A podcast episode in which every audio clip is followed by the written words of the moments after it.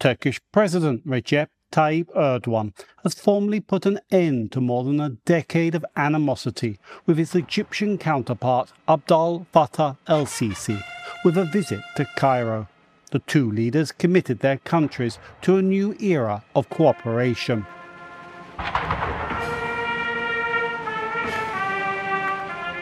A military band and gun salute welcomed Turkish President Recep Tayyip Erdogan when he arrived in Cairo Wednesday as Egypt's President Abdel Fattah el Sisi rolled out the red carpet for his Turkish counterpart.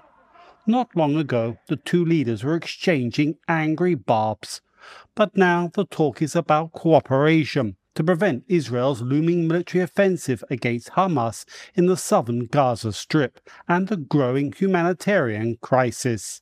As Erdogan explained in a joint press conference with Sisi. Gazze'de akan kanın durması için We will continue the cooperation and solidarity with our Egyptian brothers for the bloodshed in Gaza to stop. In the medium term, we are ready to work with Egypt for Gaza to recover and be rebuilt. Çalışmaya hazırız. Erdogan's visit to Cairo is the result of intense diplomatic efforts to end years of antagonism between the two leaders. Bilateral relations plunged into a deep freeze after Sisi ousted Erdogan's close ally Mohamed Morsi in a coup. Soli Özel teaches international relations at Istanbul's Kadir Has University. reconciliation, an official visit by the Turkish president in Egypt, a meeting there is in and of itself significant. And given what transpired in the past, obviously, this is a major move on the part of uh, both President Erdogan and President Sisi. For years, opposition groups opposing Sisi broadcast from Istanbul, further raising tensions between Turkey and Egypt. Analysts say Erdogan's decision to curtail their activities facilitated a rapprochement with Cairo.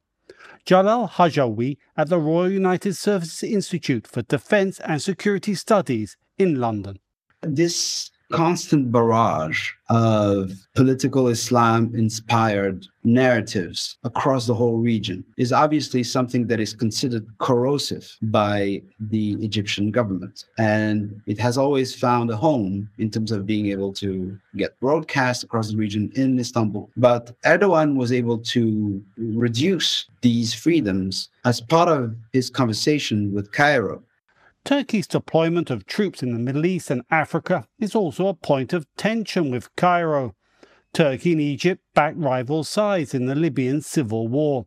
But with Ankara looking to repair ties across the Arab region, Erdogan, in a joint press conference with Sisi, said the two leaders are committed to cooperation. Libya, Sudan ve Somali'deki meseleleri değerlendirme fırsatı bulduk. We had the opportunity to evaluate the issues in Libya, Sudan, and Somalia. We give full support to the unity, togetherness, territorial integrity, and peace of these three brotherly countries. We never want to see conflict, tension, or crisis in Africa, the Middle East, or other places in our geography. Her seviyede artırma kararlılığındayız.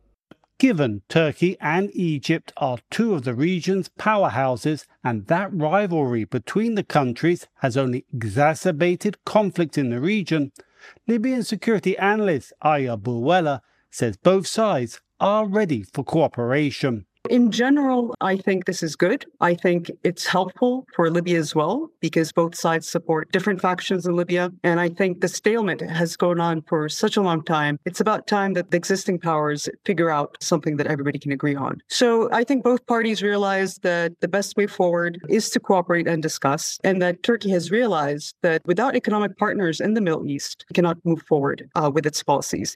Turkish Foreign Minister Hakan Fidan, on a visit to Libya this month, stressed the importance of Erdogan's meeting in Cairo to secure Libya's long term future. Erdogan and Sisi also discussed the development of the region's energy resources. Such cooperation could mark a new era in bilateral relations between these two regional powerhouses. Dorian Jones in Istanbul.